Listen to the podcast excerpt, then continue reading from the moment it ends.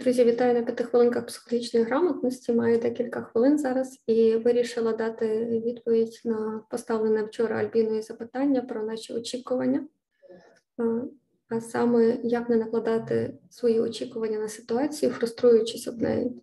Адже ми дійсно зараз перебуваємо в такій величезній ситуації фрустрації. Ми всі, звісно, хочемо, дуже хочемо, щоб нарешті війна закінчилася. Ми перемогли, відстояли від пожирачів е, смерті від е, російських загарбників свою землю, свою свободу, своє мирне небо.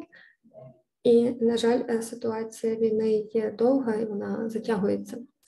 Що ж робити своїми очікуваннями? Адже очікуючи і не отримуючи того, про що ми думаємо, чого ми очікуємо, ми пригнічуємося, ми заходимо в мінус. Запитання, до речі, дуже влучне. Дякую, Альбіно.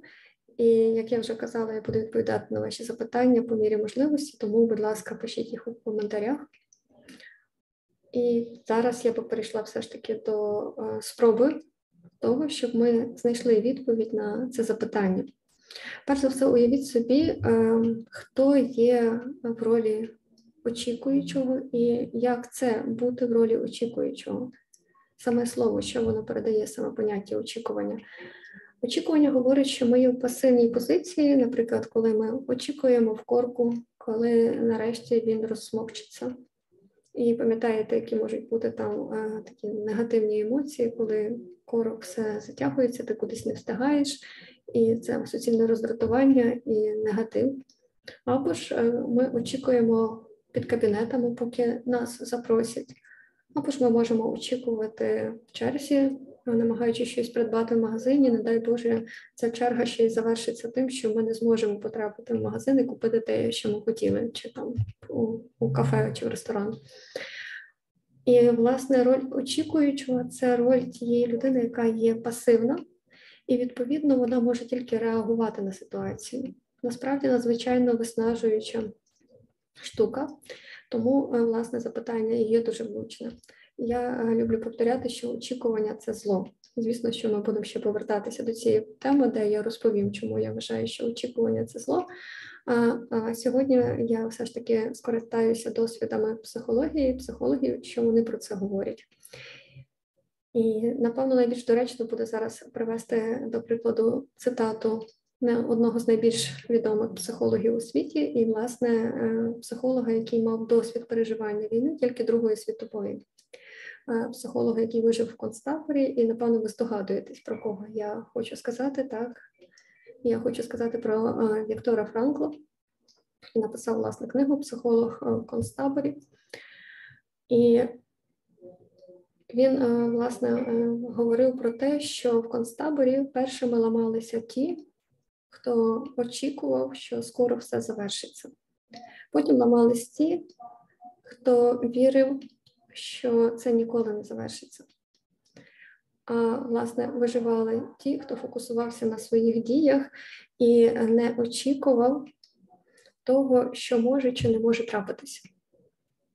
І в цій цитаті, власне, закладений цілий алгоритм не очікувати того, що може чи не може трапитись, а фокусуватись на своїх діях.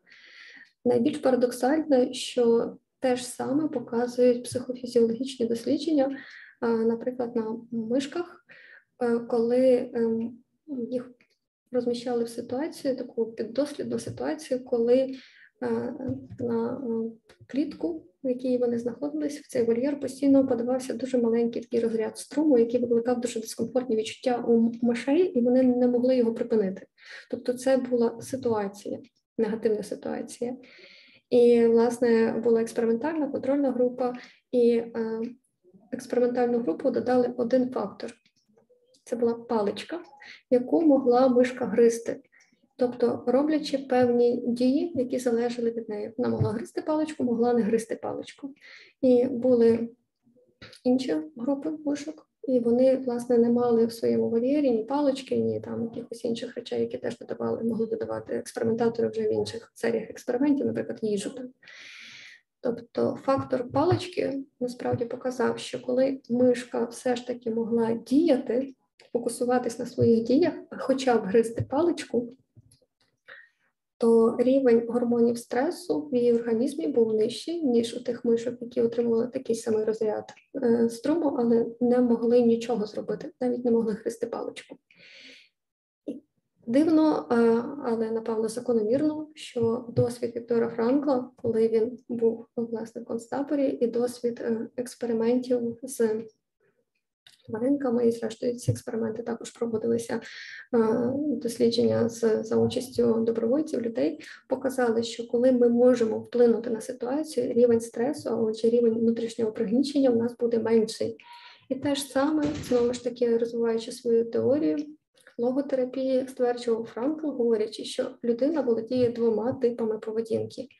Одна поведінка реактивна, коли ми просто реагуємо на ситуацію, і це дуже пов'язує, показує, як розвиваються ці внутрішні качелі, чому вони настільки виснажують, адже ми отримали хорошу новину, у з'являються позитивні емоції. Ми кажемо, о, зараз скоро все завершиться, і нас відносить е, в сторону плюса. А потім ми отримуємо негативні новини. На жаль, дізнаємося, що ситуація затягується, дізнаємося про загибель, про смерть когось, кого ми знали, або про кого ми читали, і нас відносить в іншу сторону, на інший полюс, негативні емоції. Таке постійне коливання змушує нас переживати постійний стрес, а отже, в результаті пригнічення. А якщо ми фокусуємося на своїх діях, не на зовнішній ситуації, а на тому, що я можу зробити в цій ситуації, часто не завдяки їй, а всупереч, ми розвиваємо іншу поведінку, про яку говорив Франкл.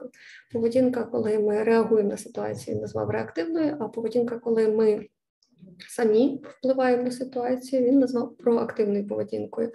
І це, власне, та поведінка, на яку ми можемо впливати.